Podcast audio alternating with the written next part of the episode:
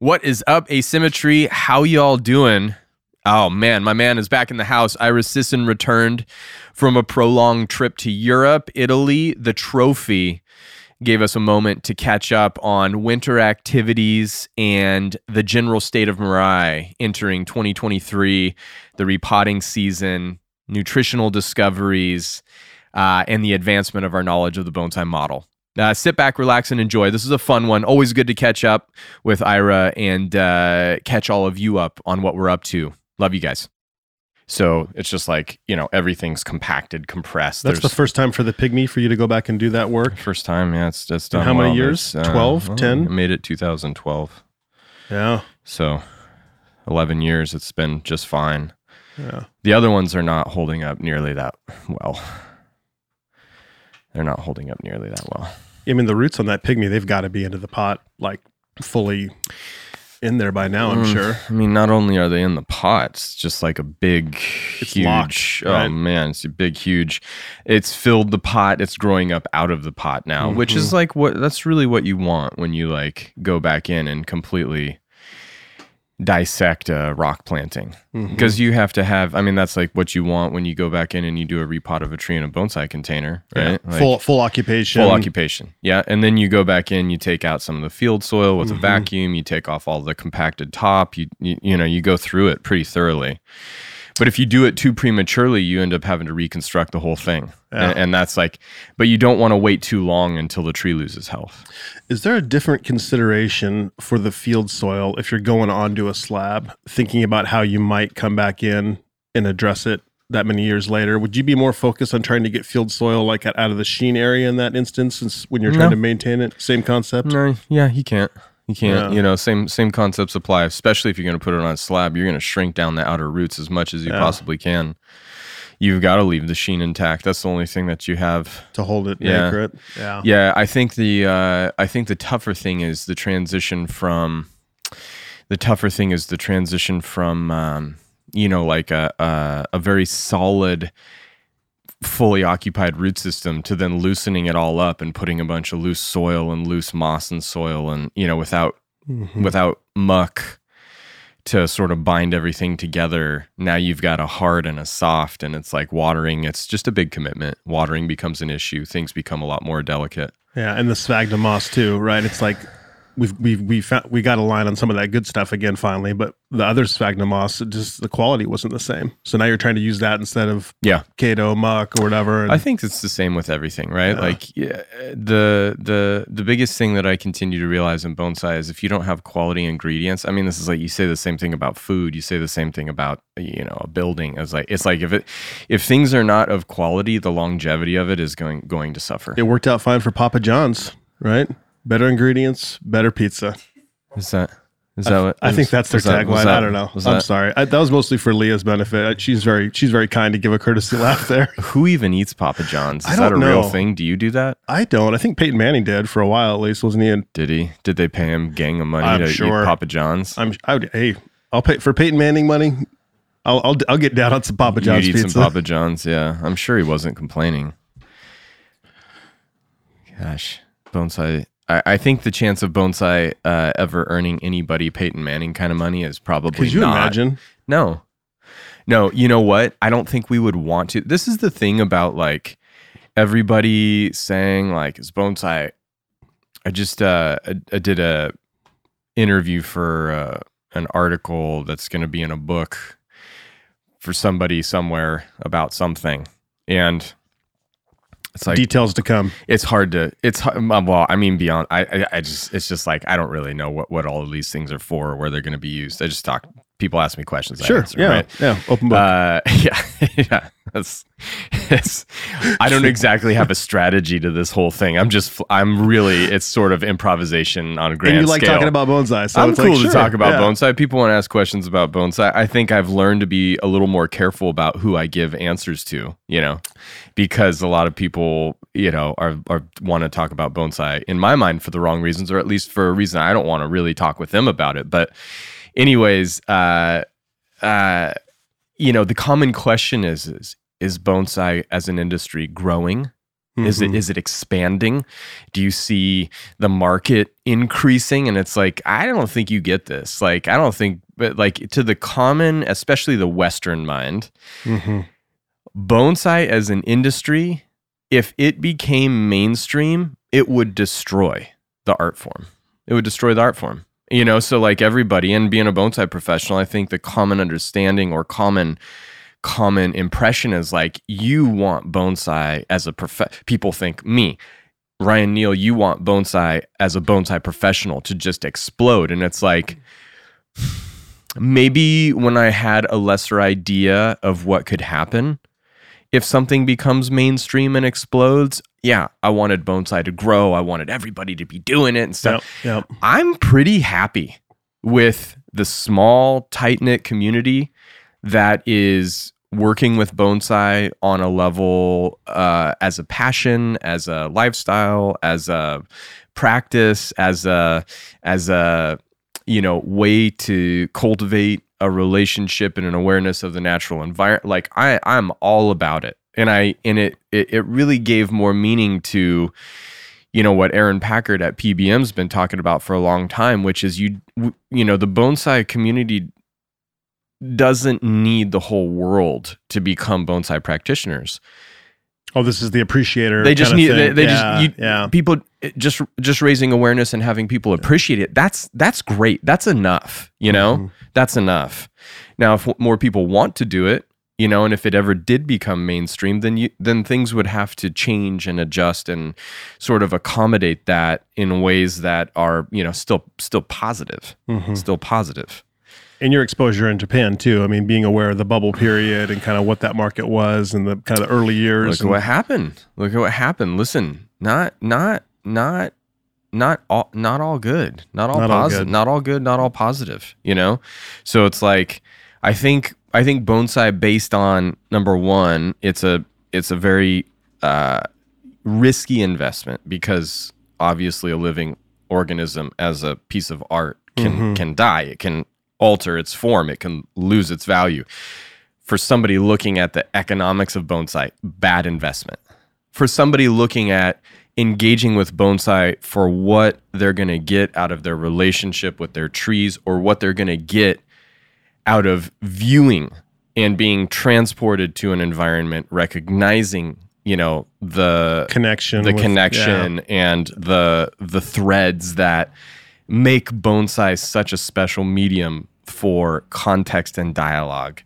Uh, you know, it's boom. It's the it's the best investment you could ever make. It's the Mhm. smartest thing you could do with your time and with your life, hands down. I I, I mean I, I I I really do believe that, but but the number of people that are gonna go deep enough to be able to tap into really the full power of bonsai, which is on a daily basis of committing and taking care of these as trees a practice, really. as like, a practice. yeah. You know, I think I think it will always keep it small. I think it will always be a small niche art form, and that's just fine. Yeah. That's just fine. The failure rate too for people who are just starting to learn how to take care of maybe one of the toughest things horticulturally, right? Yeah. A, a plant in a container where it's 100% Shallow dependent, container. shallow container, Shallow no container. gravity column too. Yeah, and I think this has been like a a, a real a real significant realization lately is just and this may be you know sort of to a lot of people this may be like oh my gosh uh, of course that's the case. But like you know in japan during my apprenticeship since coming back from japan 13 years ago uh, nobody's ever talking about the soil being completely toasted the soil being completely um, void of quality and that being a reason to repot. But like going through all of these nutritional studies hmm and recognizing, hey, listen, once the organic matter has been utilized and depleted, and here's the thing modern fertilization practices ramping up certain nutrient availability right? So I've got a ton of X. X might be magnesium, X might be uh, potassium, X might be nitrogen. I've got Mhm. a ton of X. And recognizing that nutrition is all about proportions. So if you have a ton of potassium, potassium has a proportion to calcium that the plant is trying to maintain. And so if you give a plant a ton of potassium and you don't give it the right proportion of calcium in relationship to that potassium, the plant has to draw that calcium out of the soil environment you know, and this is this is what cues the plant to tell the the the endomicrobial, whether it's fungi or bacteria, to go out and and go out and mm-hmm. get me this because it's saying I've got all this potassium, I've got to balance the proportion of potassium with calcium to maintain my ratios that allows me to survive and exist. So then the plant up upregulates the consumption of calcium. And if there's not calcium in the soil, this is when you get an excess of potassium and you get a, a um, deficiency of, of, of calcium. Mm-hmm. Well, if you continually are applying and ramping up your proportions of certain things and demanding, based on the tree trying to balance out its proportions, the tree pulling these other things out of the soil, at some point the soil just all cation exchange sites are occupied. You've got ph acting on how that soil's characteristics is capable of holding binding releasing uh, nutrition etc what's available to the plant what's not what's soluble what's not right? This big complex thing. And and and the carbon content in the organic matter of mm-hmm. akadama is constantly being consumed, particularly with the amount of nitrogen we apply in bonsai cultivation, which is an abnormal load of nitrogen. And all of a sudden, that soil's toast. And nobody's ever said, hey, we're going to repot because our soil is completely shot of all characteristics. You know, yeah, it holds water. Yeah, it holds oxygen. But like, there is no there are no more cation exchange sites to bind nutrition and therefore ultimately in this soil the only thing that's left are things that you don't want the plant to be giving up or you don't want the plant to be taking in anymore, you know, which is primarily the aggregate being broken down into water soluble metals. Mm. And that's really sort of the that's sort of the prolonged uh, you know, discussion of fertilization in the bonsai form that leads to significant disease and pest issues right there. You know, that's it's taken us it's taken us two years to get down this circuitous route mm-hmm. to realize that y- you can actually and the lower the quality akadama, the faster that it goes completely bunk. Yeah, historically, I think the methodology here, I think, was you repot for what was it, two or three reasons, right? Loss of percolation or aesthetic change or decomposition. Decomposition. So this is really kind of on the decomposition. No, because it doesn't. Mean, it doesn't necessarily mean that the soil's lost its integrity or its capacity to stay in a aggregate, a solid aggregate. You know, it doesn't mean that it's passively decomposed. Now, I think what we see more of is that when we have a, a deregulation or a disproportional relationship of nutrition, the the biology that acts on the aggregate surface being cued more likely than not by the tree saying I need these things and so the biology is going out there to get it acting on the aggregate surface does cause the biology to decompose the akadama and the aggregates inside of your containerized environment. Beyond a shadow of a doubt this is this is the way the world works. This is the way that aggregate is broken down and and plants obtain you know mineral content from aggregate in the native environment. With a recycling of organics and you know when those organic when that leaf matter falls to the soil and then it starts mm-hmm. to decompose it releases you know humates. Humates create cation exchange sites you know, and it's this slow trickle of constant nutrition as the aggregate is broken down and this replenishment of cation exchange sites from decomposing organic matter, which is the own tree's foliar mass. You know, but here's the thing like that, de- that shedding of the tree's own foliar mass is also the tree's way of getting rid Expelling. of toxicity. That's what I was just thinking. I was like, that's another because we're concerned about that here. I remember like the like the deciduous trees and mm-hmm. uh, like the deciduous conifers too. We're like, hey, let's get those needles out of there. Yeah, you have to. You have to. I mean, that was one of the biggest things. Is like, you know, when the tree has taken in on deciduous trees all of the the chlorophyll. You know, mm. this is it's breaking down the compounds in the leaf that give it the green color into, you know, ionic forms. It's pulling those back into the tree, redistributing them, which helps store energy as well as increase winter hardiness. And what's left, you know, you you see the color change and the fall color as an expression of pigments that sit behind the chlorophyll or the green pigmentation behind photosynthesis. Carotenoids right? or whatever. Carotenoids primarily, carotenoids, right? Yeah. And there's others, but like that's the big one that you can mm-hmm. just sort of use as a catch-all description for you know the the broader discussion. Uh, but ultimately, what is also being left in in that leaf mass is all the shit that the plant doesn't want, and it's like I got one chance to offload this, and so that trickles down into the containerized environment. Now, here's the thing, you know, at lower pHs. Uh, there is a lot more nutrient availability. Now, that could be good nutrition, that could be bad nutrition, because you don't necessarily want all nutrition that's available for the plant. You want balance. And typically, what a plant is offloading in that falling leaf is a lot of metal content, right? Now, if you live in a high pH or an alkaline pH region, which most of the Western native conifers are in a relatively alkaline or higher pH condition, they may have high salt content, but salt and pH are very different. Right. Mm-hmm. So they may have a high salt content from an extremely dry, arid environment but the basis for a majority of the aggregate is you know calcium or some form of calcium or often more often than not it's an alkaline sort of aggregate beginning so you have this alkaline pH, and now you get this dropping of this organic matter, which does, you know, with decomposition of organic matter, uh, a slight degree of acidification.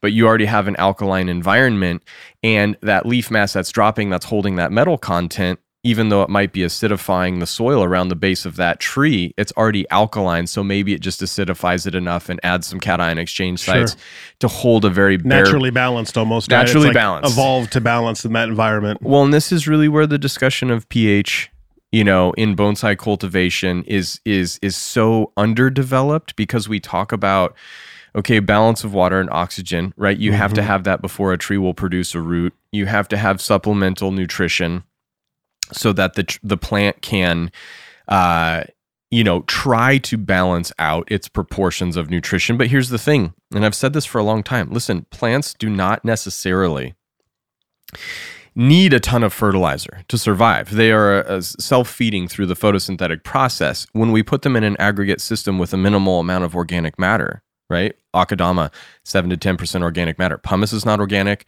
lava is not organic. Mm-hmm. And we understand the danger of organic is that it decomposes quickly and disrupts the balance of water and oxygen in a shallow containerized environment of the bonsai pot.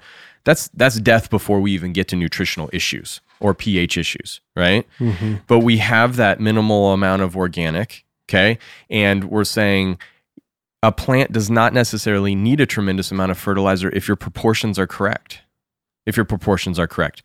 Because through the nutrient analysis, when we start to balance out proportions, what we see is instead of instead of you know potassium levels in the 5000 parts per million 4000 parts per million you know it's about the potassium to calcium ratio right? Which i i, I don't have the paper that that uh, proves out that ratio but i do believe you want a 3 to 1 or 4 to 1 calcium to magnesium you want calcium to be in the abundance and this is there's way too much magnesium in most people's bonsai containers and i think you want a 2 to 1 uh, potassium to calcium ratio, a two to one or a three to one, right? Well, if you have an eight to one, which a lot of our bonsai trees and a lot of our fertilizer has way too much potassium in it, if you have a four to one, five to one, six to one potassium to calcium ratio, the plant's not necessarily going to be unhealthy from a visual perspective, but the plant is going to have a significant susceptibility to insects. I mean, this is where scale, this is where spider mites, uh, this is where aphids, this is where borers are really. And so if you, you know, if you take, okay, I want 3000 parts per million calcium, just as a, as a general, you could say that I, I want three, or excuse me, I want three or 400 parts per million calcium, right? Okay, well, then you need 1200 parts per million potassium. Then you want, you know, if you have 400 parts per million calcium, you want 100 parts per million magnesium. And here we start to work out our ratios. Mm-hmm. You know, like if you increase the potassium, then you've got to increase the calcium. But if you decrease the potassium, then you don't have to increase the calcium Sure. or the phosphorus or the nitrogen or the iron or any of these other things, right? That's suppress or work with something. Totally. And all of a sudden, you can actually have a plant that has 60 parts per million potassium, which is like barely that's like Barely that's like some that's like somebody with low blood pressure and you're like, mm. "How are you still awake?" Well, if all other parts of the body are balanced, you don't need, you know, it's like, okay, so I have, I have, let's just say 200 parts per million potassium. If the proportion is correct and you've got the correct parts per million calcium, 100 parts per million calcium, 200 parts per million potassium, I've got, you know, 20 or 30 parts per million magnesium. The plant is going to look equally as healthy as if Mhm. you had 400 parts per million calcium, 2000 parts per million, you know, or Sure. whatever. X3 or whatever. Exactly. Yeah. Right. Yeah. And so, like, we've seen some of our healthiest trees through this nutrition come back with some of the lowest nutrient readings in terms of what the plant has inside of it. But the proportions but are the ideal. proportions are ideal. Yeah, and it's a healthy plant. And it's like, this is where understanding nutrition, not as a quantity, I need this much nitrogen in my plant. No, you need this proportion of nitrogen to other components. You need this proportion of calcium to magnesium, of potassium to calcium, of iron to manganese, of iron to, you know, cobalt, zinc, molybdenum. Mm-hmm. Like, all of these things, nickel, you've got to have all of these things in copper. You've got to have all of these things in proportional balance. And all of a sudden, and it's taken me a while to see this, but like seeing some of the recent nutrient readings was like, oh, that's how you that's how you do it. This plant has like across the board the lowest numbers that I've seen, but they're all in balance. And this is like a mm-hmm. super healthy treat Now, is it going to grow as fast? No. Do you want a bonsai tree to grow as fast? No. So how do you slow a bonsai tree down? Well, there's multiple ways. You can find its root system. Right. You know, uh, Akadama naturally naturally releasing more manganese shortens the internodes, right? Increases bifurcation. That manganese balance is a tough one. Too much of that, you're going to have fungal issues. You're going to have a lack of health, right?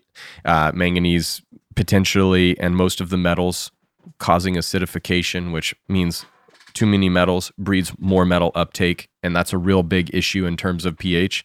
But like these are the these are the breakthroughs that we've been making. I think this is a winter recap podcast right? That was the yeah. that was the idea, but, Yeah. but this is like part of what we've this been is looking the at. recap. This is the recap of this the is where we're at Yeah. because we've been through 2 years yeah, uh actually excuse me.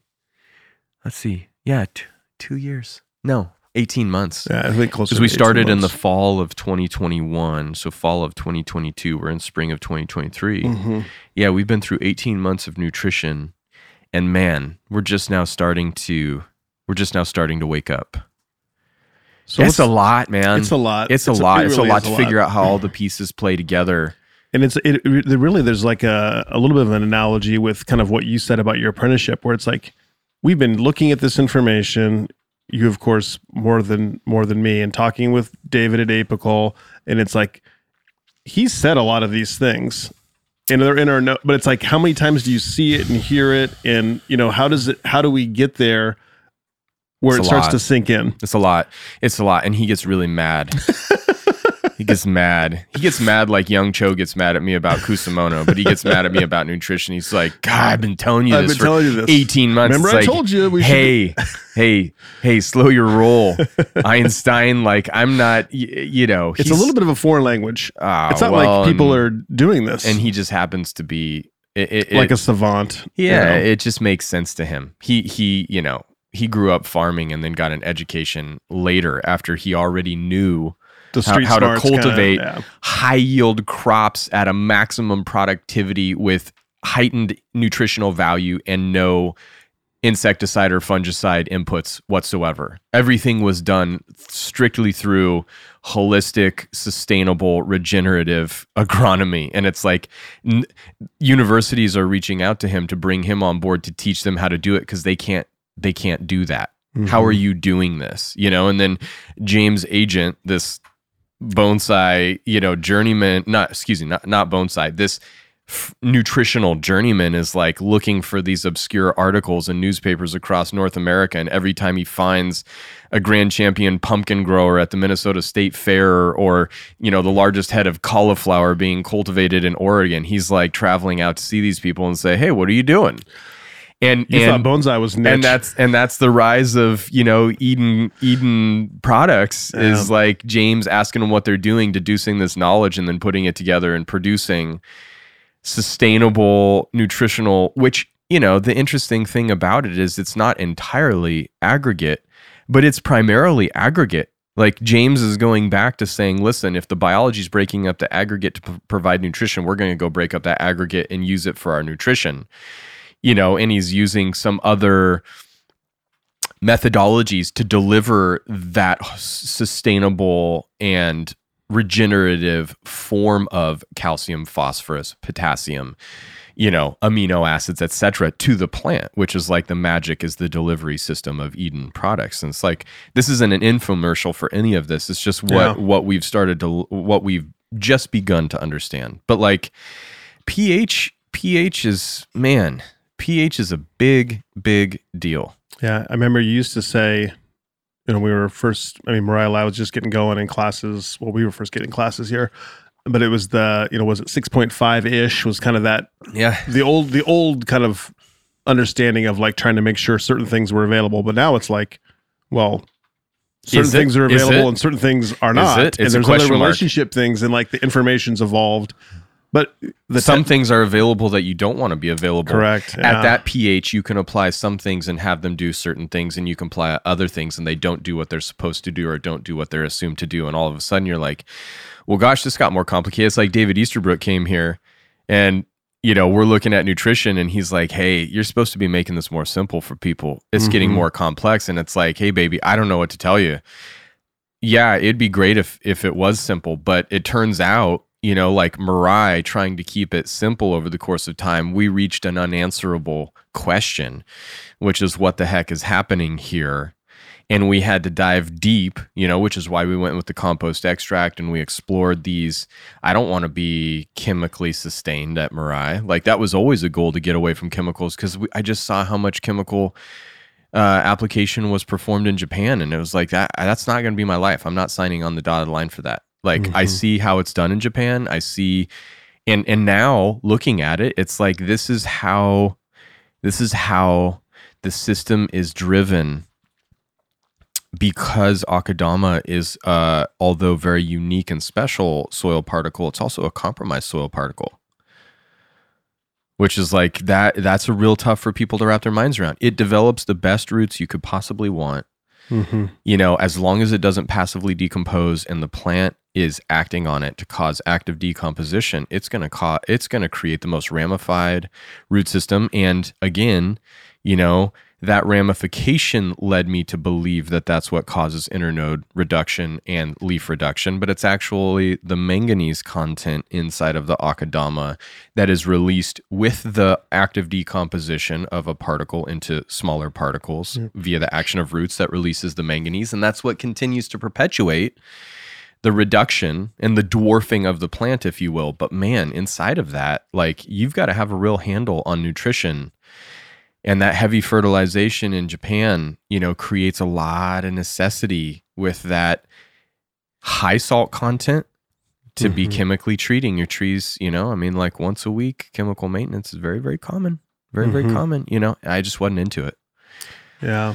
Some of this too, I think, here in that last part, just before what you just said, uh, some of that's when you hear people say, well, that kind of tree doesn't do good for me, or that, you know, people kind of find those species that do well for them. hmm And it has to be, well, it doesn't have to be, but it's, but part of it, it's like, what kind of water are they using? What's their Yeah. fertilizer? It's like Yeah. they've kind of worked through all of this, and it's like whatever they're providing in their environment is like kind of more catered to certain species that tolerate different things. Yeah. Or like when the rains came here and the hemlocks, which are seem to just love the fall rain and the color and everything in them. It's like, Mhm. well, they came from a different environment that's more acidic, more Mhm. boggy. hmm And it's like they were responding to that condition. And Yep. they've been pretty bulletproof for you, I think, historically. Uh, yeah, I mean, I, I think like, and this is where it's like, but just because they respond to acidity doesn't mean they don't need calcium, Yeah, which is a yeah. which is an alkaline component, right?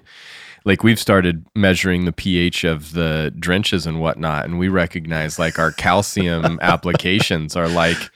8.5 Uh-huh, you know but yeah. but our our our acidic conditions here are such that that is really for western conifers coming from a primarily alkaline condition that they is, lo- that is really Yeah. really balancing for them whereas if you lived in you know uh even even the urban environment in portland oregon because the municipal water source i I- got a email from a Mirai Live member who said, "Yeah, I've been listening." We we, we get a lot of emails from Mirai Live members, experts in their own fields, adding Mhm. tremendous. I just I got another article about you know is auxin what causes apical dominance.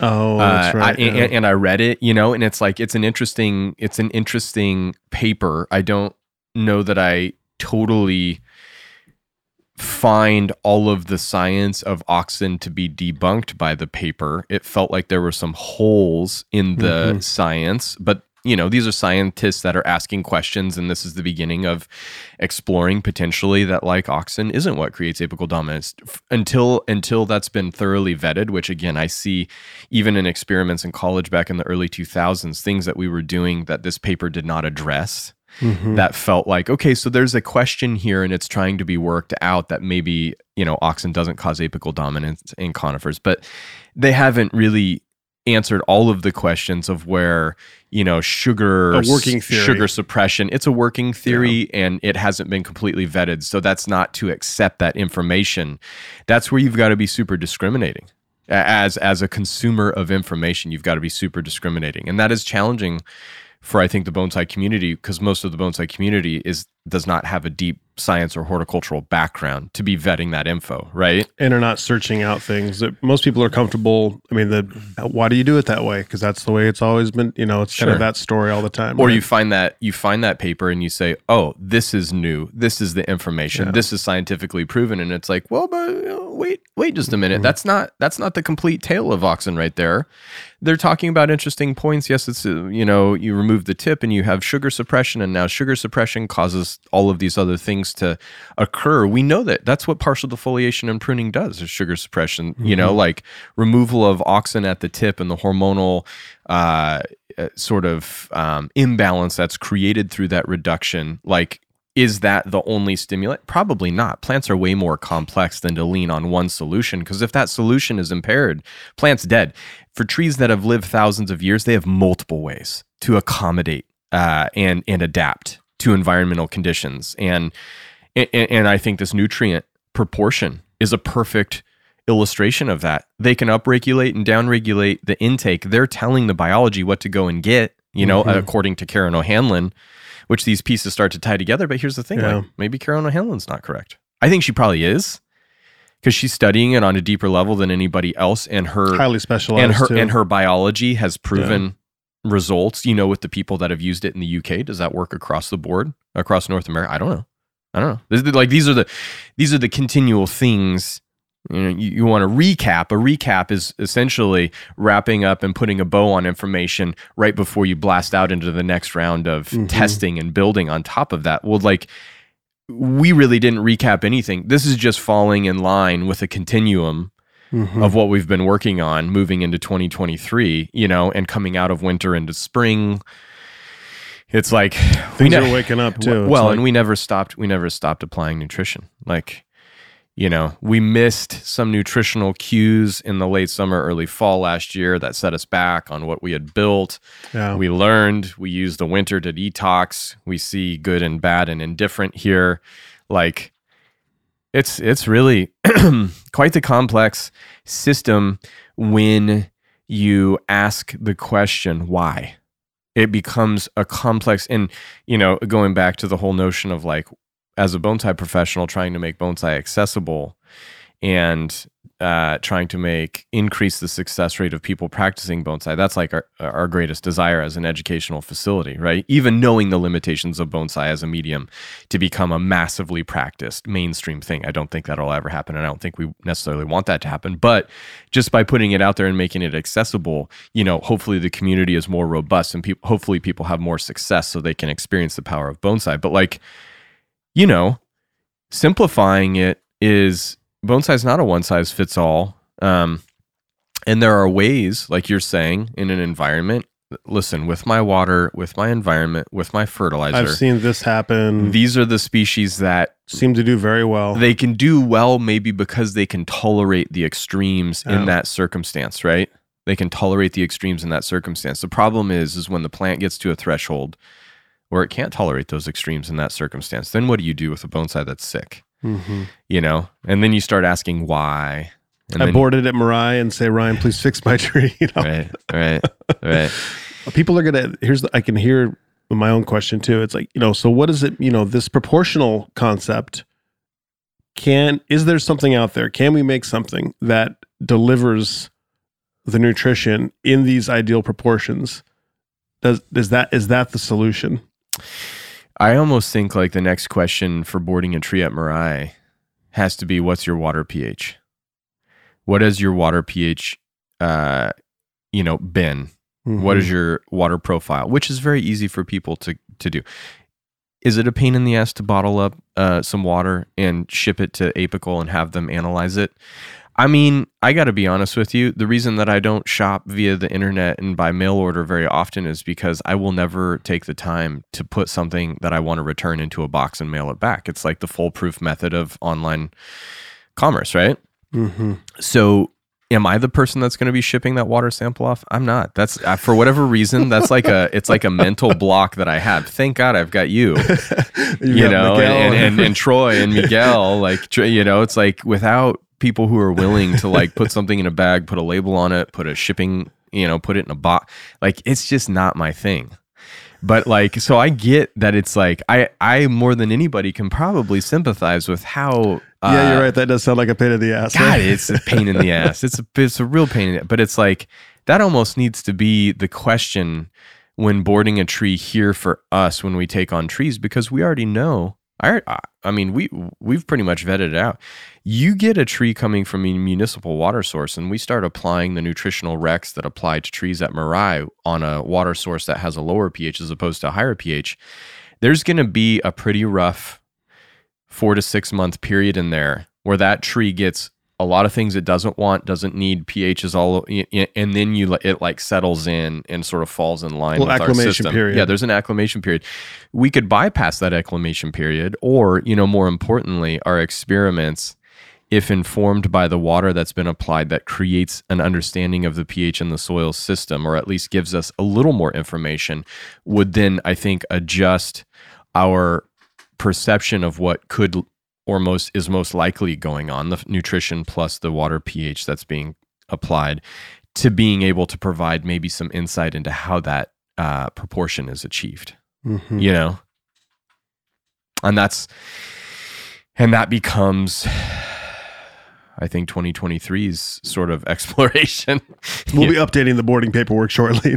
No it's i mean I'm, i mean a lot of trees that come in from from external areas it's like we've got to be very careful when we start to supplement and trees that that have been Mirai trees, maybe they left in a tree sale or they Mhm. were a client tree that was boarded here for a long time, and they leave, and then sometimes those trees come back, Mhm. and you you see things, and you're like, oh, what? That was part of the conversation that.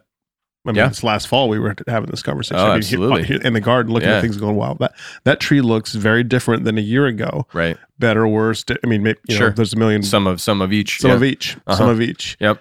And different species, how they react, and then you know the person, and you Yeah. you've we've talked to them, and it, what what were you doing? And oh, we were doing this, watering biogold, municipal water, you know, like, sure yeah and it's like, oh, well, yeah yeah that supports this or doesn't support, you know. Yeah.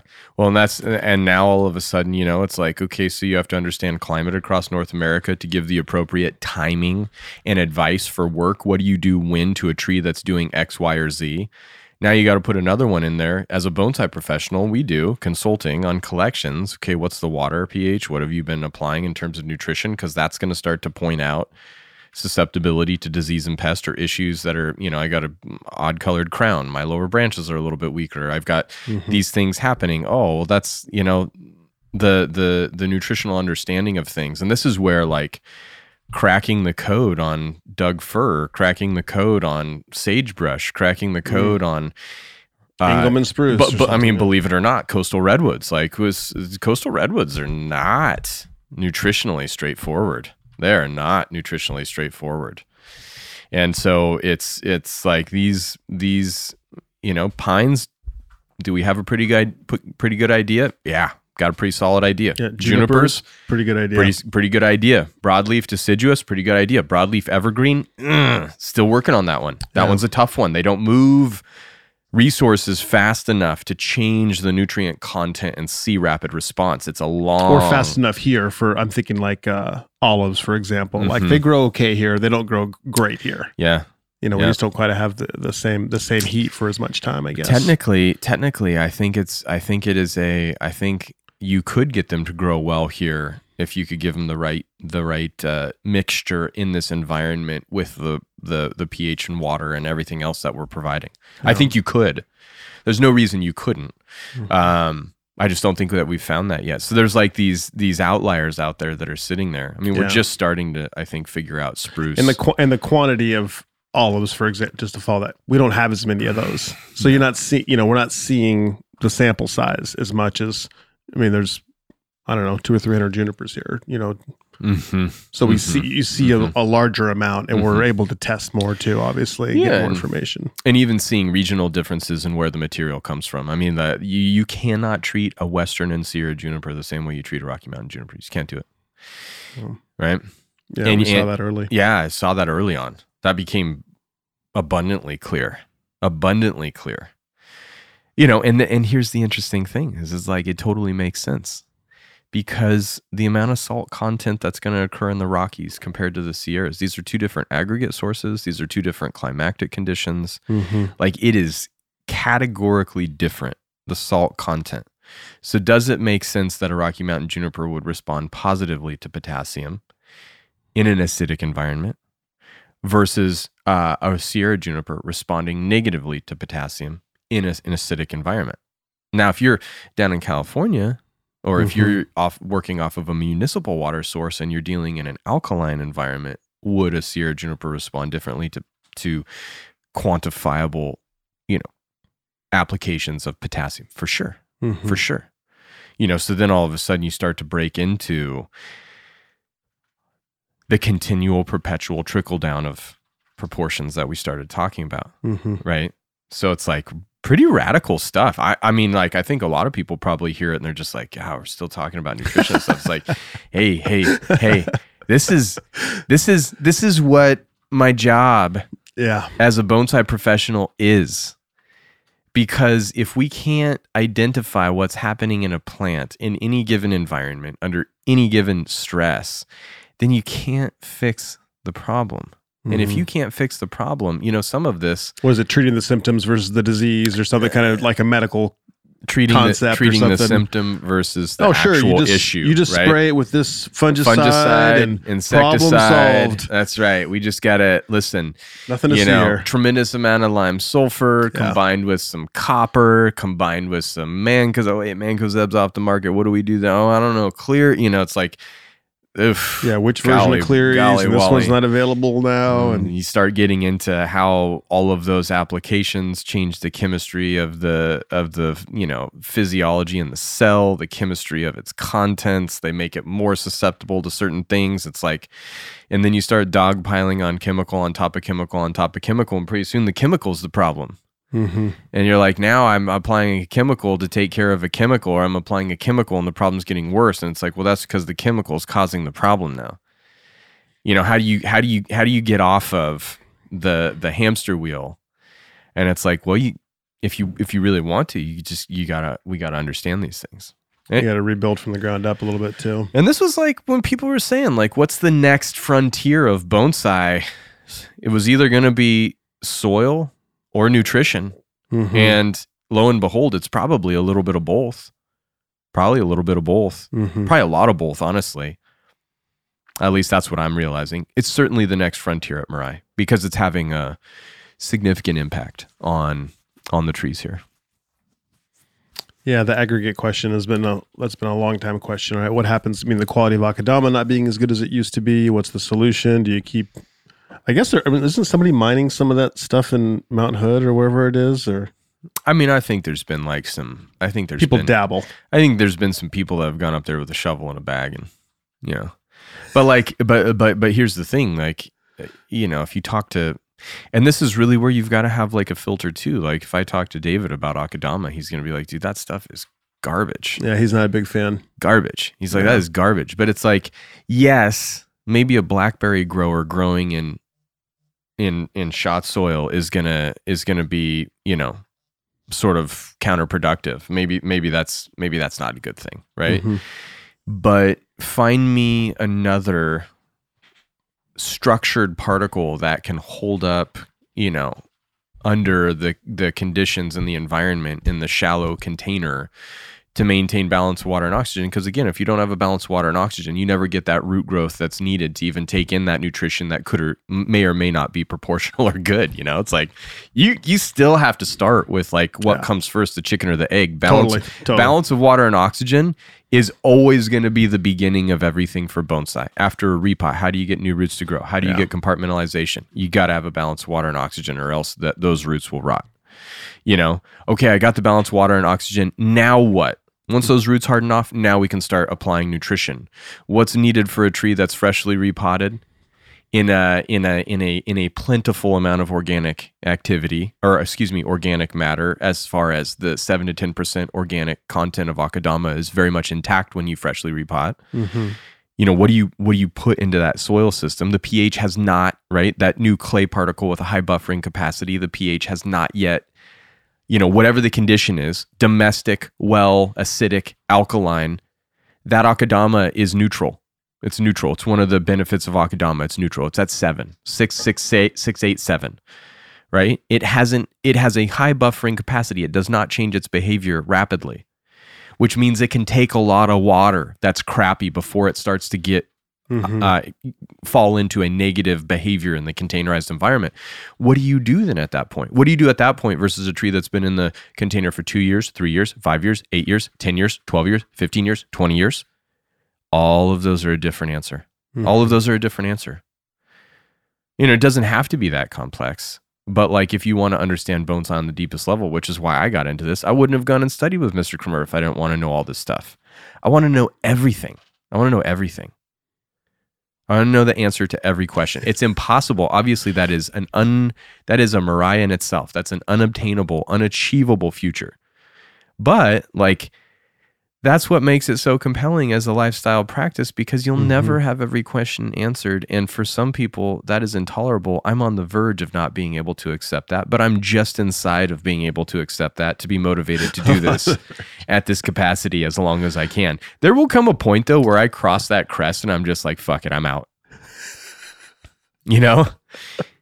Every Yeah, year, uh, every every is What's your threshold? uh, every year I ask myself that question. The, the the the problem is is the trees continue to look cooler and cooler, and it just keeps me deep in the keeps Yeah. me deep in the portal. It's the th- it's just the joy of repotting too. I mean, like the, the, the, that limber pine yesterday. It's limber just pine like last night. It's, it's like what the heck? who's not jacked on repotting Exactly. after something like that? You see a tree transform before your very eyes, Like, and you're just oh. like, oh, below the, below the soil surface? There's Oh. six inches of the most awesome nebari in a little hollow area. and stuff. Christmas, Christmas all day long.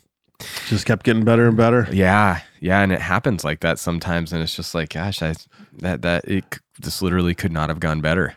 Yeah. Could not have gone better. Yeah. Yeah, Yeah. occasionally you start digging back and you're like, oh, stop, stop, stop. we got No, a little inverse no, taper showing no. up. No, no, no, no, Come no. on back to me now. this is going to take a lot of sphagnum soil. Maybe I'll put a rock next to this That's to help right. mask That's the, right. the That's edge. right. John Nuckus said plant some grass there. That's right.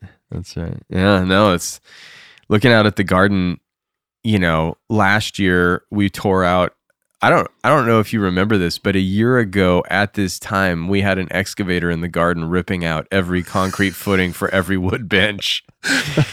I, yeah, well, this is the, when your phone reminds you of the of the photos and stuff. Oh, you know, you're just like, oh my god, Yeah. what happened? Yeah. We got to put this thing back together. Yeah. That's the other one. There's just that's the I, that I'm really looking forward to that actually. You know, getting the benches set out again in a nice layout. Mm-hmm. I think we kind of really explored. You mostly explored different kind of angles and moments and the maze of pathways. But now the shade structure's there Yeah. and you start organizing things. I mean, we're still not there yet because we're waiting for the final the last set of lights. diddle yeah just final diddling of the shade structure so that we can actually move on with our Turns lives out if you want something really cool, sometimes those things are back ordered. we didn't. Who, who knew? that's right turns out when knew? you ask people to make something really impressive it takes them a long time uh yeah no i mean but I, i'm i'm excited we just started moving just to get into some of the trees that have been literally off limits since we started the installation Oh. uh back in november right i mean we're in march that's five months man It's pretty. Thank Yeah. goodness it rains so much here because we would have been totally up a creek. Trying to water some of those trees that were a little tough to, a Uh, little tough to get to. Not possible. Not possible. It would have been. It, it would. It was. It was tough as it was, and they and we didn't need to be caring for them. Now, it's like okay, time to wrap it up. Time to wrap it up. But Yeah. but like a, a year ago, right now, we were ripping f- footings out of the Mhm. ground. We had Taking the old benches out. we had the old shade massive structure. pi- massive pits dug Mhm. for the footing of the shade structure right now. I mean, Miguel was shuttling, you know, for was what like a full-time weeks on job. in, It was shuttling insane. the dirt out of the garden. And it's like now I look out there and it's like, okay, so we got some new benches, we got it like shade structure now, but like there's this whole catastrophe, which all the is gravel that we all the the three quarter minus or I'm sorry three quarter open that we've been using like how many loads of that have been placed? Mm-hmm. yeah, yeah, yeah, yards and yards, yards and, yards, yards, yards, that pi- and yards, the pile and yards that kept getting big and small I mean that's almost gone again that I mean and we're gonna order we're about ready to put in another order because we've got a whole nother mud pit up top you know my home was destroyed two years ago and now you know we're actually finally able to start rebuilding it and it's like well that's a whole i i didn't want to open that can of worms. Like life was already the can is completely open right now. It's- when you look up there the can is completely open. yeah there's not even walls on it anymore. Uh i didn't it's going fast though. It's going fast feels I- like it's going pretty I fast. know. It's we're a long ways from having. We're a long ways from we're having. trying to keep the optimism high here I We're to appreciate it. I appreciate. It. I'm a realist at this point though, because I'm looking out here at a shade structure that was supposed to be done in June, and five months, yeah, eleven months later, it's still not finished. yeah But uh, but I think the house is uh, on a different trajectory. I think the house is on a much different trajectory My tolerance for this is is is, Is waning. Is Is waning. waning. Though. I, don't- I, I don't want to keep doing it. Like the bench is awesome, did it. Shade structure, good, great. House, let's fix it because the past, the past two and a half, three years, when you look at the 13 years here, my six years in Japan, my 21 years prior to Japan, the past three years have been the most unprecedented three years of my life. And that's saying something when you basically sell all your possessions and move to a foreign country and apprentice yourself to a creative madman, right? Like f- to, to be like, yeah, I did that. And that really, that was Kinda like, pales in it kind of pales in comparison to what I've experienced in the past three years. Like, that's really, yeah. Yeah, I think. make uh, a good movie maybe Mm-hmm, Yeah, who, maybe. who who would get a cast as uh who would cast as Ryan Neil in the in the Bonsai Mirai Bonsai Mirai the untold story Yeah, I don't know. I don't know. Nobody cares about that. But I have to get some, we have we need somebody who can grow a beard now though this is the this is the new I do. I do. I'm This is- growing. I know it is. You came. You came back. Ira's been in Italy for three, two and a half, three weeks. Who knows? Uh, almost didn't come back the only thing good. you said to me last night as you came down is, "Oh my god, you're Oh growing a beard." oh my god what's It's going like, but Jesus is a bearded man. JP is a bearded man. the, true You know, you you you you yourself do dabble in uh in uh not shaving for long periods for of time. yeah exactly. And then the beard. Ryan Neil does there's it one a time. there's a world class limber pine sitting on the repotting bench the likes of which you've never seen and you go oh my god your God. beard I'm freaking out. I was freaking out. I was freaking out. Uh huh I'm I don't I'm still getting used to it. That's fine. That's- your profile photo on my phone is is a baby baby faced Ryan Neil from 2017, and I'm looking at salt and pepper George Clooney over here. this is uh this is what bonsai does to you. That's what bonsai does to you. You know what? Uh this may just keep going and I might just be a long white bearded recluse Dumbledore. uh, out here. Totally. I might people like you know I'll, I'll put a sign on the gate that says enter at your own risk. Will fire at will. Yeah, this different sweaters. They're like all wizard sleeves and Uh-huh. stuff. no i'm pretty much i've pretty much moved to the full flannel wardrobe. Uh definitely i'm wearing natural wool products. Yeah, like not even engineered like merino wool that wicks away. I'm just like going straight scratchy Give me- sheep give it wool to me. like mm-hmm, raw. Raw, hmm but it it does it keeps you warm when it's wet. Uh, yeah, natural materials are undeniable. I'm sorry. Like, and and I do have to say, like, they have been tested in the wild, and they, They and they did exactly what they were advertised to do, which was Facts. yeah, kick ass and take names.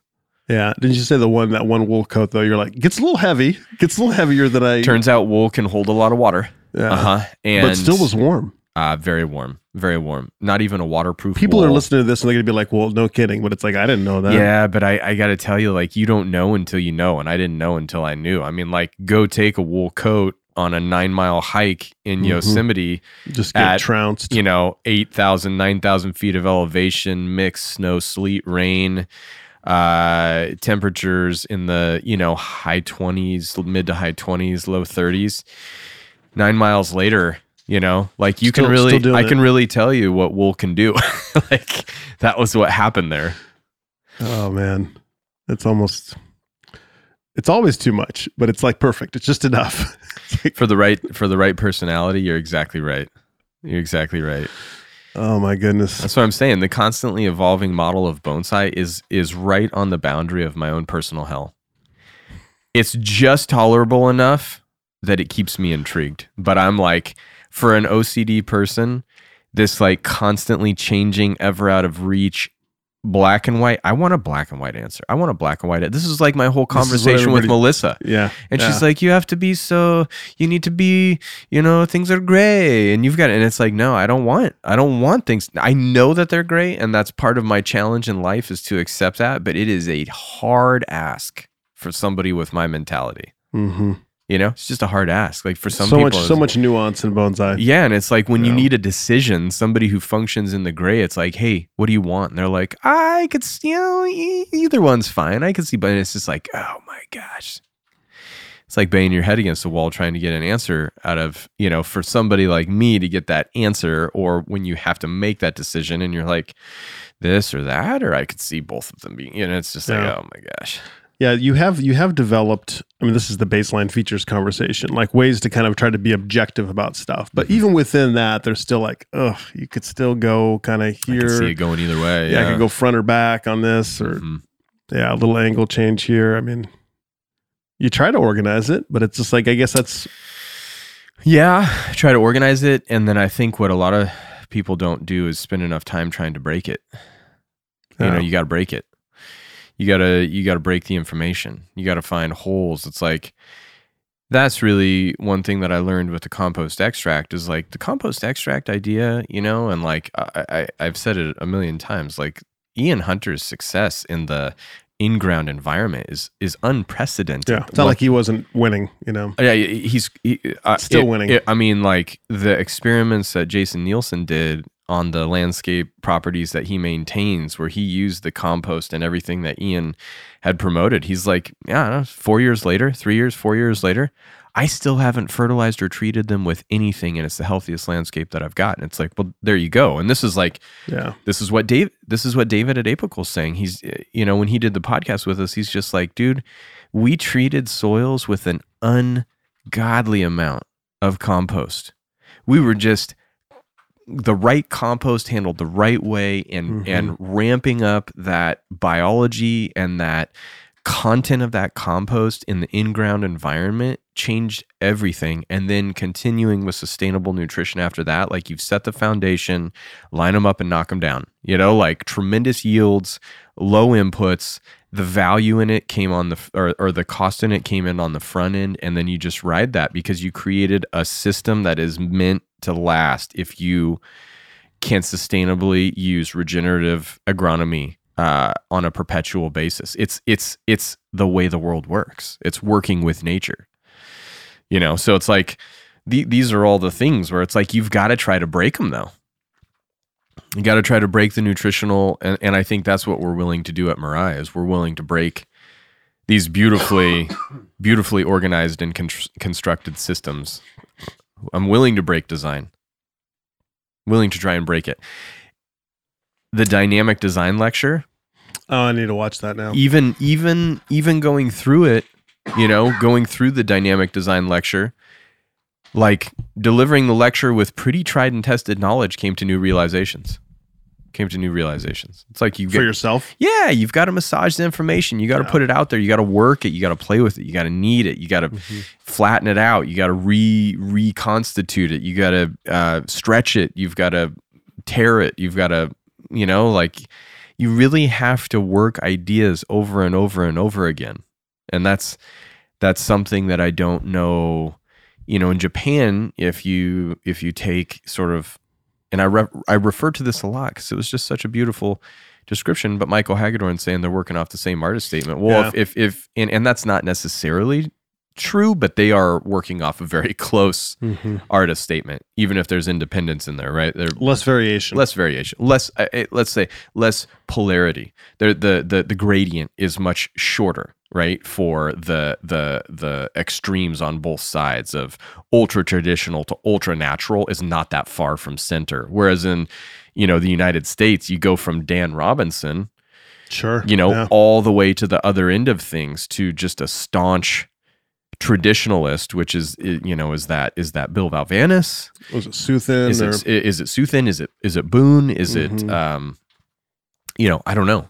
But like the the the gradient, the distance from middle, the distance from a, a, a same artist statement is very very far in North America.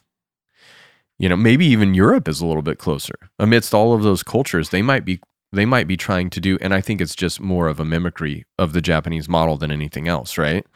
A lot of imported trees there still too. a lot of imported trees, a lot of domestic trees handled with a, a notion that what is trying to be achieved is sort of a duplication or a recreation of the Japanese estate. There's nothing wrong with that. It's fine. It's great. Mhm. It's great. Not all material conforms to that. Certainly in the United States, the wildness, the wildness of our material is undeniable. It just is a little bit wilder. And, uh, and, and that's like I know people are like, well, that's you know, there's some shimpaku junipers in Japan that are wild, or there's some crazy Scots pine and or sabinas that are. And it's like, yes, n- no, I understand that. It's it's not the same thing. It's not the same thing. Traveling the world's not the same thing. When Mhm. Fujikawa came here, my senpai, and he was like, I, I I get it. The trees in the United States are just a little wilder. Not not a little wilder, a lot wilder. And he came to that not. I mean, you exposed him to a lot for I- him I- to come to that. Yeah, it wasn't I like wasn't. he was I like, wasn't oh, like pushing hey." that narrative. Yeah, I was yeah. just like, "What do you think?" And then, like after being here for ten days, he was like, "Yeah, I get it. This is this is a different this is a different thing. You're doing a different thing here." yeah, that's interesting. hmm And I don't know how different it is, uh, because that pre World War II Japanese bonsai model is pretty fresh, pretty fresh. I think there's like a lot The of old, like the old, like you still see it in the old Kokufu albums and stuff, old right? Kokufu, yeah, and even even like pre World War II publications, you know. And I, I think Fudo, the juniper that was sent to the Brooklyn Botanical Gardens and died in um, quarantine from fumigation. I think uh, we gotta take a look at this gallery, this pause photo for, shoot right pause here. for station identification. Uh-huh. Little photo shoot in the studio today. How was Europe? Europe was awesome. What uh, what did you think of the trophy? Having been to the Pacific Bonsai Expo, Mm-hmm. you haven't been to the Kokufu yet. I have not. I, at some point, I'd like to go. I think. Yeah. that- I think was it this year? Was ninety seven or ninety eight? I kind of think going for the hundredth sounds like a Mhm. good idea. We'll give you some time to think about it too. But Yeah. uh, and then the national show in twenty twenty one. I while so while I was there, I was only there just the one day because of some travel issues getting out of Portland. Um, The sm- snowpocalypse. what a shit show! Damn, that shut down the city. That was hardcore, Oh, people man. just can't function here. They just can't do it. I don't. I mean, no snow plows, no nothing. oh man, yeah, it was crazy. It was totally crazy. But having been to those three specific shows, I guess my feeling while I was at the trophy, I just kept thinking, I think this is the best overall show as far Mhm. as the overall quality. And then also like the vendor areas were enormous. hmm There's so much stuff there. Um, and like quality material. Not that there wasn't at the other places, but I felt like that was the best at the time while I was there. But I remember like I was talking to you yesterday a little bit. Looking back at the photos that I took of the trees, I was like, oh, not, as appealing in the so maybe just in person the feeling was different. It was the newness, the vibe of all the Uh, different. you were there. You were there for one day. I was there for one day and I was into it, man. Yeah, God, I was course, having a yeah. good time. People, The people were uh, Yeah, awesome. the Yeah. vendor area, friends, like Yep. yeah, seeing the totally. Triscali guys, seeing Yep. a bunch of Mirai Live people, and just coming up and it was just it was so positive. I guess the experience I think was probably you know Yeah. impacting, but Yeah. It was pretty good. It was pretty good. Yeah, there were a few trees I really liked. Yeah. Yeah. the, the one, uh, what is that beech clump that it was? oh, the raft. The Tunis raft, Yawn raft. Yeah. Yeah. Oh my god. Yeah, Fagus That's Sylvatica. Fagus Sylvatica, the European beech. I mean, it's It'd be cool to see that in the beech forest. Mm. Just did a cool, you know, just a beech on beech just crime. a beech to beech, beech on beech exhibition. hmm But it was good, man. It was cool. It was Yeah. cool. The demo area when I walked through there was so quiet. God, that was weird. That's ab- I, I like I told you. That's not that has never been my experience. Uh, it was Sunday, but it was early Sunday, you know, I and- and maybe tip- things were winding down. I, I I think these bonsai events, like you know, they get set up and it's like this flurry and this anticipation, and everybody drives in and like unloading and seeing people and hi, hey, and buying, you know, and trying to get the first pick of goods and the exhibition and the photo shoot and the judging and you know, Friday night everybody's settling in, hotel mm-hmm. reacquainting. Saturday the exhibition opens, lines down the street. The line was insane. Yeah. They said on Saturday too. Yeah, I mean, the trophy, three, 4,000 people walk through that exhibition in a weekend. I mean, it's intense, man. It's, they said it took over an hour and a half for- Yeah. for- to clear the line Yeah, after that's they great. opened on Saturday. That's great. That's so good. Um, but like Saturday night, people run it out pretty hard. That's when we caught up with the caught up with the boys on a Saturday, and uh, the beers the beers were flowing at the local. At Yeah. the local. I, it's like we were saying. I can't. They take the beer pretty seriously there. I I guess I didn't know, Yeah. but every figure. every beer had its own special ornate glass that was labeled and matched. And I was just like, the first one that I ordered came like that. And I was like, oh, cool. This must be like a special thing that they, everyone, boom, bang. I mean, they were dialed. Yeah. They were dialed on the Yeah. beer experience. Yeah, yeah. Go figure. Belgians do beer. They do. They do it right. They do beer and do it right. fruits and mussels. Um, yeah, that calibration component is interesting though. I remember I remember traveling initially and I would like go places and I would be like, man, I still the trees at Mirai have so far to go. And then I would come back to Mirai and I'd be like, oh, wait, no, this is what am I Mhm. talking about? Mhm. but it's like it's it, it, it's like that um it is like that uh sort of re assessment each time you're exposed to something new of like taking it in experiencing that joy of taking it in taking it in more and more and more until it starts to naturalize and then you can kind of break through and really assess what you actually think about it in comparison because the emotional response is gone Yeah. and now Yeah. you can logically and objectively assess the situation and you didn't get there I did not. you did not get there I which is got which there. the- i'm not criticizing No, or anything but you the- just didn't have the time the, the travel Yeah. threw you off two days at the trophy you would would, have been different. you would be able to tell me an objective yeah, actually what you think exhibition like a whirlwind the first time. Darlene and I just like plowed through to try to see everything, and it was still pretty busy in there. And then I went back kind of late, but it was maybe I don't know. I was trying to soak it in the second time and take, spend some more time with the trees, you know. But it's like you need you need more. You need more time to really to really orient, uh-huh. you know. yeah But it was cool. I mean, it's good. I mean, I like the display setup. I mean, in the, that big room, and I mean, it's a it's a nice venue. I thought it was I thought it was pretty pretty on point. Really, yeah big facility. Yeah, yeah. The the I think the the thing that they do really well uh, with the exhibition at the trophy is is space is not a limitation, and that's a big deal. That's a big deal. That's a limitation to every other exhibition everywhere else in the world, including the Kokufu. Space is a limitation. You know, Artisans Cup space is a limitation. Mhm. Pacific Bonsai Expo space is a limitation. In the trophy, they just put that thing in a big warehouse, and they're like, "Hey, So they they they, Hey. they drove via uh, when they I was there when they were breaking down because the Triskley uh, guys had a had a booth, and so we were there till the till the pretty much the bitter end or close to it. They were driving vehicles in Yeah. to that. I was just like they open up these big uh, sliding doors and stuff, Sure. and like they're driving full size vehicles in to unload and, and take down the booths. I was like, man, this is like yeah, this is serious space. efficiency." yeah, Yeah, efficiency in it, and and I've been to the trophy in three, three if not four different venues. Uh, because it has, as it's grown, Mhm. they've had to increase the size of the venue to accommodate uh, the expansion of the trophy into what it's grown into, which is like just a absolute world class exhibition. Mhm. You know, absolutely world class on every level, world class. yeah. I mean, they had food, a little cafeteria area, and a couple other little places to get a bite in that main lobby, and a whole separate area for the dem. It's a pretty good space. I mean, Mhm. is is it? You know, the the Pacific Bonsai Expo had a nice kind of unique lighting situation. I mean, that was a that stands out for that that place.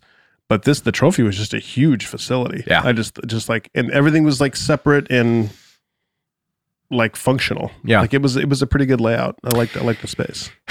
There's a real sweet spot, though, you know, to the number of vendors or traders, as they're called in Europe. Mm-hmm. Uh, there's a real sweet spot to the number of traders in the space with the population that will attend, where it is a fruitful scenario for the bonsai economy, right? Yeah, they talked about that a little. I think with the Brexit situation, it really kind of changed the economics of Sure. that weekend. People were talking about that because a lot of the people from the UK that would come historically Mhm. to vend and also to shop and bring things back, like that, that was a noticeable change. People, Yeah. several people were talking about that. Yeah, which is going to be an interesting. I mean, it's like a really interesting discussion of what's going to happen to bonsai in the UK because if bonsai in the UK becomes a lot more sort of insular, you're going to see, I think, some stylistic differences start to arise. The the tradition of British ceramicists, which have historically been very dominant in European bonsai, um, you know, with John Pitt, with Gordon Duffett, with um, oh gosh, come on now, Dan Barton, you Mm, know, mhm. with Walsall, with uh, Brian Albright, um, with you know, and I'm sure. Graham, Uh, well, I mean, I I've think you, you know, let's let's just, I mean, the modern Andrew Pearson, Andrew Stone Pearson, Monkey, I'm but like yeah. Stone Monkey came on the scene as you know Duffett and and um Brian. y- yes Brian and uh um Dan Barton, you know, were sort of um reducing or sort of and even John Pitt were sort of you know ramping down as Stone Monkey was ramping up. hmm And so like certainly Andy on an international level is well known, but like the the interchange of at one point in bonsai in Europe, British early on Britain early on, the UK was was dominant in quality and advanced bonsai practices and their ceramics were dominant and, and, and advanced you know, now you have Harry Harrington and you've got like this new sort of like, uh, and Peter Warren doing his thing, and you've got what's happening in Ireland with uh, Bonsai Eejit and Ian and everything he's Mhm. doing. And, you know, I mean, it, it's a changing. It's a changing climate for bonsai in the UK with Brexit and it becoming more insular, which isn't doesn't necessarily. I'm I'm sure it's inconvenient. I'm sure it's challenging. I think it's both of those for sure. But hey, when importation stopped in the United States in the early 2000s and people are like bonsai's dead, yeah, there was a lull. And then we found Yamadori. Yeah. And then American ceramicists started stepping up and making and like and look at look at what's happened now. You know, it's like there the these things the ebb There's and flow, the ebb and yeah, flow, the yeah. internal and external influences, the way that people respond, the passion for bonsai will persevere and people will find a way and it will give rise to something new. And this is the continual storyline, you know, and it's like really, it's really interesting. But like, I think the trophy lost something without the UK having the capacity to be represented there because they Mhm. always brought really great trees, really great ceramics, and really great people with a tremendous amount of enthusiasm. The alcohol consumption at the trophy has been cut down by a vast majority because the British attendees They buy a lot of pints. went hard. Yeah. Hard. I mean, that's what got Lime in trouble. Is hanging out with all the guys from England, you know, Will Baddeley and the the boys just going deep Mhm. on the beer consumption in Genk. In Gank. Gank. the taps in Gank are are uh, wait, waiting for Brexit to get over so that uh, the British contingency can once again make its way to the trophy. Yeah, the amount the other Europeans like I was in the, this homebrew concept where they're making their own like cherry infu I don't know what they're Oh, yeah. it starts with like a some kind of alcohol. They just, just I don't know what they do. But Oh, everybody man. had their own little secret stash. Everybody's got it. When I was in Sweden, everybody was making some sort of freaking homemade moonshine. It was awesome. It was awesome. I got a lot of I got a lot of souvenirs to bring home of of Swedish liqueurs, and uh, it's really nice. But yeah, I mean, like Jan brought that stuff from uh, oh, uh, uh, the Czech, Czech, right? Yeah, that that yeah. we consumed as we were having a podcast here. We Like, did. yeah, it's it's it's it's a real thing. I guess it's like no different than whiskey, except for maybe a little bit more accessible and like make. I mean, I've never tried to make whiskey. I've never tried to make. I anything like know. that. Yeah, it just it just seemed like that was it, felt very commonplace, and I'm, I mean, so many people at the me and Ramandi at the me and Ramandi booth, the people that were visiting there, when I was over there with Tom, kind of chit chat with people, and other like people came up like just Mirai Live folks and stuff, and we're chatting everybody up and having a good old time, and people just kept pulling things out of their jackets. I mean, like, oh, here's this homebrew that I I just like where. Where's all this coming from? Yeah, But it was awesome. yeah, That was incredible. yeah. I didn't want to leave. Yeah. Yeah, sure. Yeah. But then you went from uh you went from Gank in Belgium down to Italy. Is that what you did, or did you go somewhere in the Yeah. in between? Gank, gang to Italy and just kind of hit up, had this vacation and That was old hat for you. You've already done it. You were like, "Oh, I, we already- Darlene, Darlene, let me show you the way. let me I, let me help you navigate the waters of let me, Italy. let me show you what Rome looks like. Let Uh-huh. me break it down yeah, for you. right, right. Yeah. Let me It was a walk you through the history. Yeah. Try to act surprised a couple times. No, I haven't. I haven't seen this. No, I haven't seen this. No, Ryan and I did not walk right by this Mm-hmm. Uh-huh. just a few weeks And ago. And read every sign and totally digest. Right, exactly. I had no idea that that was marble from Egypt. That's really fascinating. Isn't that amazing? that amazing. Yeah. But yeah, it was a good- it was a good time. Good to hang out with Darlene. Good to see the trophy. And Turns out you like your wife, huh? turns out turns out we still like each other. That's, important. great. Yeah, that is great. That's is good. That's good. good to discover. It's good. Yeah. But uh, yeah, it's good to be back. It's just uh, I was talking with Randy a second too when he was here, and he's like, "How long were you gone?" I said, "Just like just over two weeks, or maybe guess about two and a half weeks." And he's like, "That's for him." He's like, "That's the amount of time where it's like." It's you're away and you've enjoyed it, but you kind of feel like it's time to go back to, time to go home. go back to what you like to do and you live your normal life. But That was how I felt when we were in Italy, and I, Well, I don't you were know. there for I- two weeks. I Well, and I don't know if Jesus and Josh and Lonnie felt the same way. Jesus is nodding. Jesus is nodding. yes, It was time to come when our flight got when our flight got delayed in Rome. Oh man, That it wasn't like devastating because it's like, oh gosh, what am I gonna do? You know, winch, ab- winch out. about getting stuck in Rome. Like it's that's not what I'm saying, but like it was time to go home. Yeah. Like the fact that the Mental, fact mentally everybody was prepared to go home. Yeah, the fact that Taft Taft came and and was there with me made it made not getting home much easier if I were in Jesus's shoes and Oof. and had a uh, had a young kid back in the states that I'd been away from for two weeks. and, it gets and a a little wife tougher. that was maybe doing all the parenting while someone was gone. yeah, yeah. Domestic responsibilities start to amass, right? They dogpile. Yeah. Yeah, but I got to tell you, spending that much time away from Mirai, it's t- it's tough, and it's tough to come back from that. Uh, not because it's not to, not because it's hard to reintegrate. It's hard to catch up. No.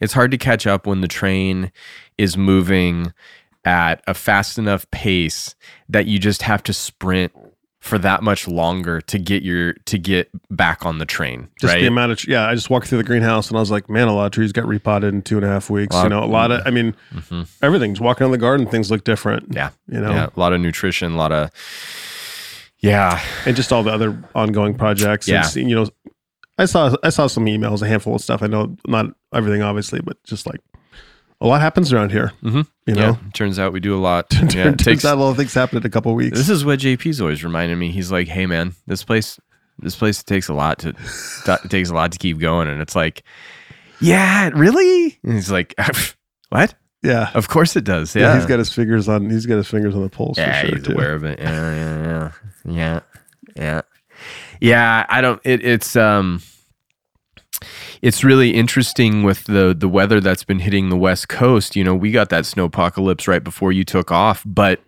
but I don't know if you were aware in that same storm that like knocked out Portland basically down and out. Like people spent the night in their cars on f- Highway 405, Highway 26. You're talking Mhm. you're talking overnight because they couldn't go anywhere. Parking lot So gnarly. dude, if I didn't have the most awesome uh, old school truck of all time, like there's no way I'm getting home because every single street I drove up the most un unutilized sort of like side road off the beaten path hadn't been plowed, but it also hadn't had a single car on it to get home Oh, on that Wednesday. on that Wednesday just to get back. Took me three and a half hours from Mirai to get home through Just Portland because every longer. single road was filled with 50 plus cars spinning out, stuck, emergency vehicles stuck, power is out, stoplights are out, Burnside's a parking lot, highways are a parking lot. I mean, like I couldn't. They don't handle snow well here. dude not good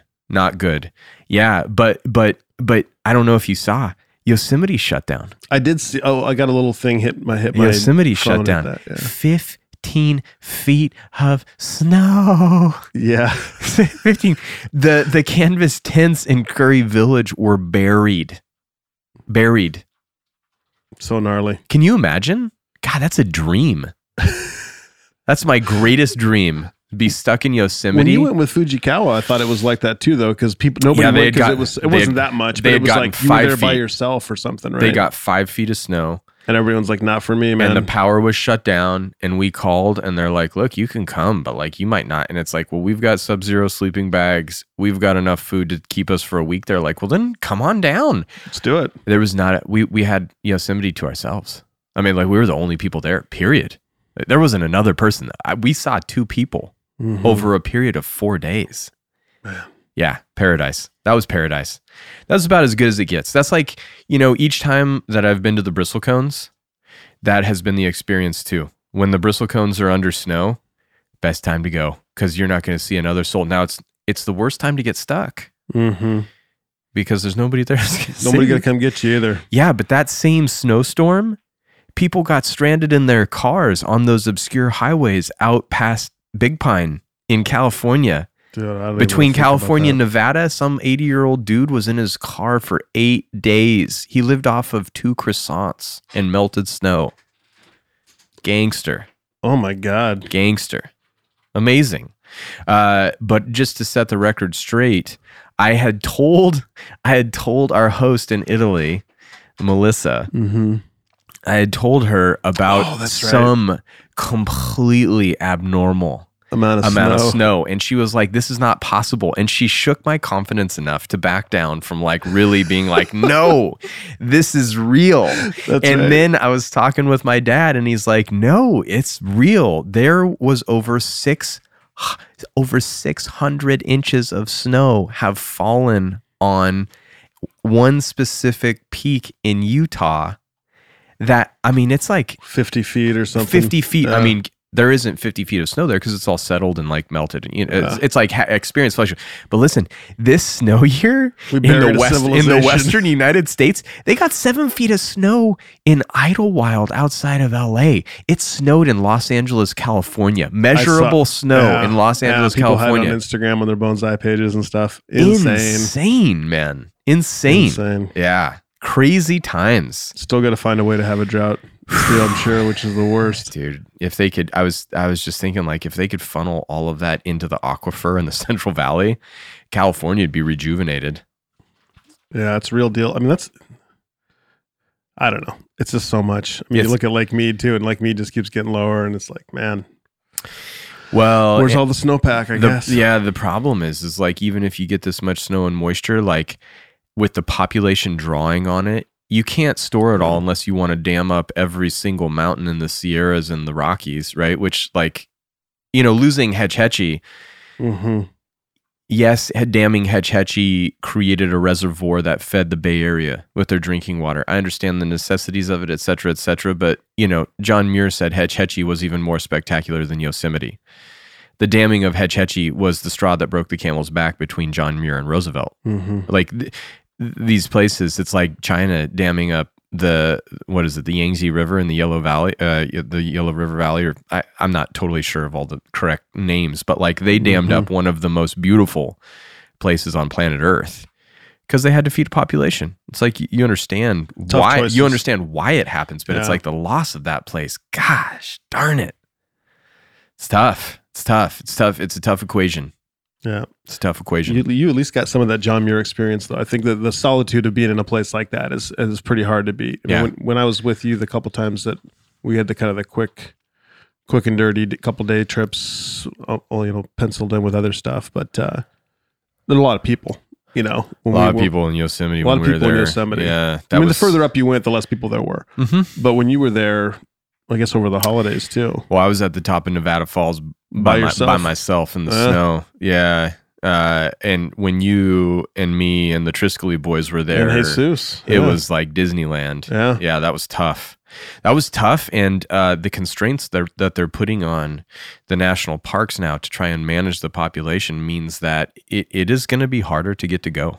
Mhm. You're you're going to have to plan way in advance. You're going to have to put in for lottery passes to get to go. yeah. Like it, that's it's it's real. Like the access to these very special places, you know, the accessibility has been um, an entitlement to people to this point. Uh, That's Yeah. those days are those days are are uh, numbered. especially for the major attraction places. I think, right? I mean, Yeah. you might there's a, there's I mean there's numerous national parks, but the big the big hitters are going to have to clamp down. They're I guess they're already clamping down. To be honest, They are clamping down. Yeah. They started last year, and and it's going to get it's it's far more intense this year. And but here's the thing, Yosemite changed your life.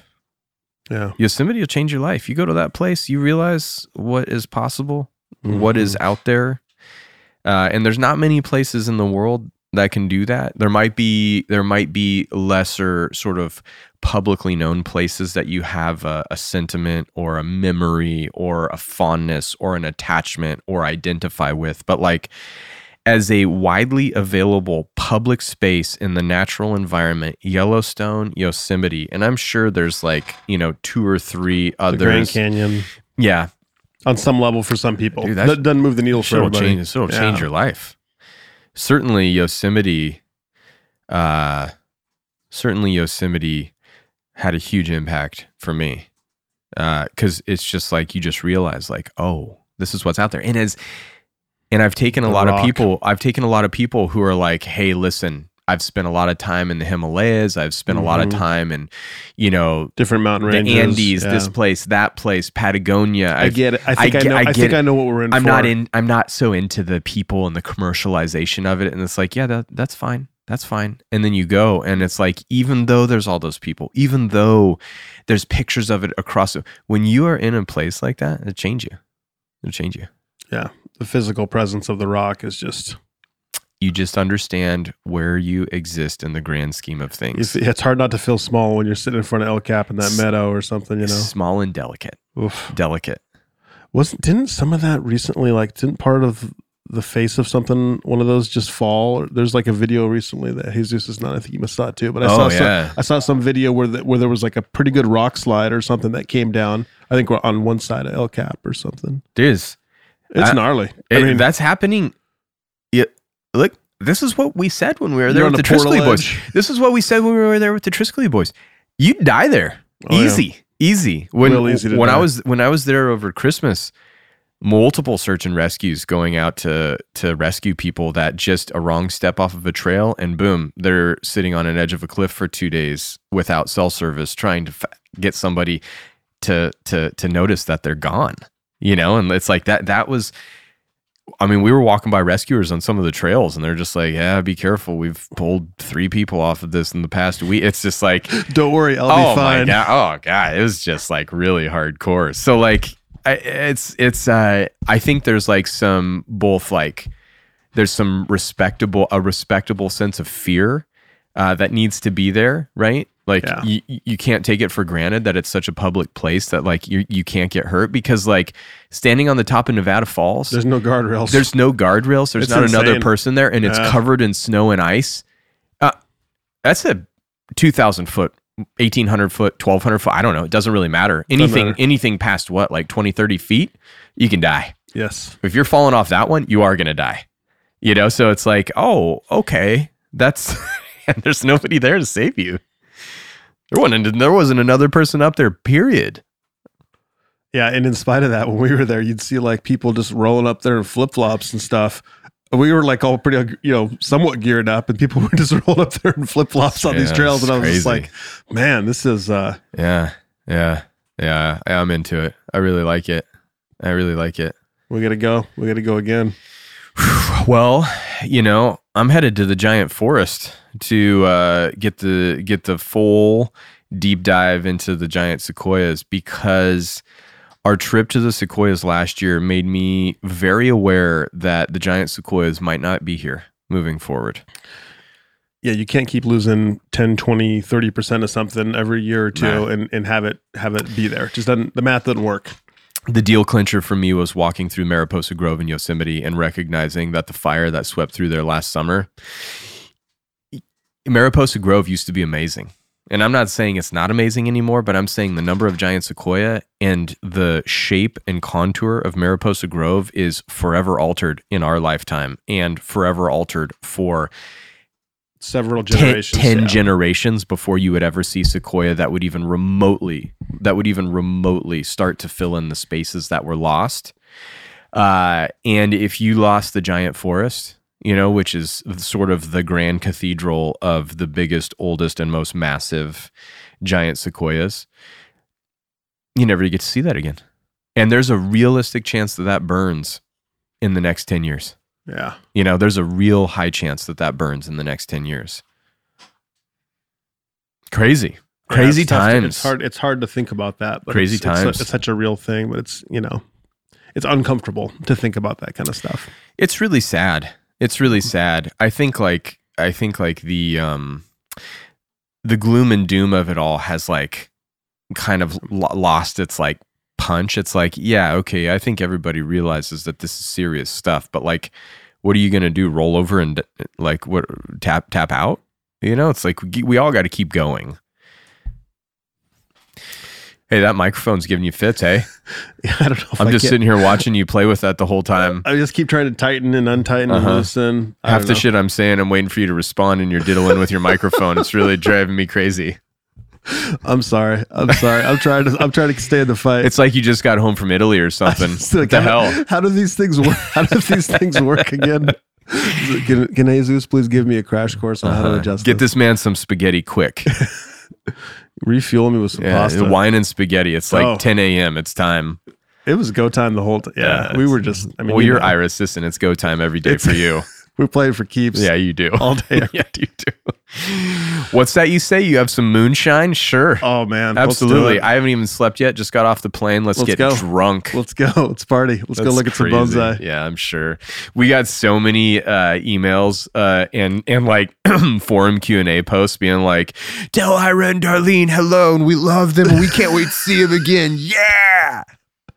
That's nice. I'll have to go back and read some of that. That's uh, Yeah. people were cool, man. That's Uh, that's what that's that's what it comes back. Just the positivity, you know. And people like the you know this one guy Nick. He was like, hey, here's a here's a pod. I've been making pods for a couple years, and he'd hosted Tom, and he's like, he only got into this through Mirai. Yeah. and he's explaining all this, stuff. and it's just like, awesome.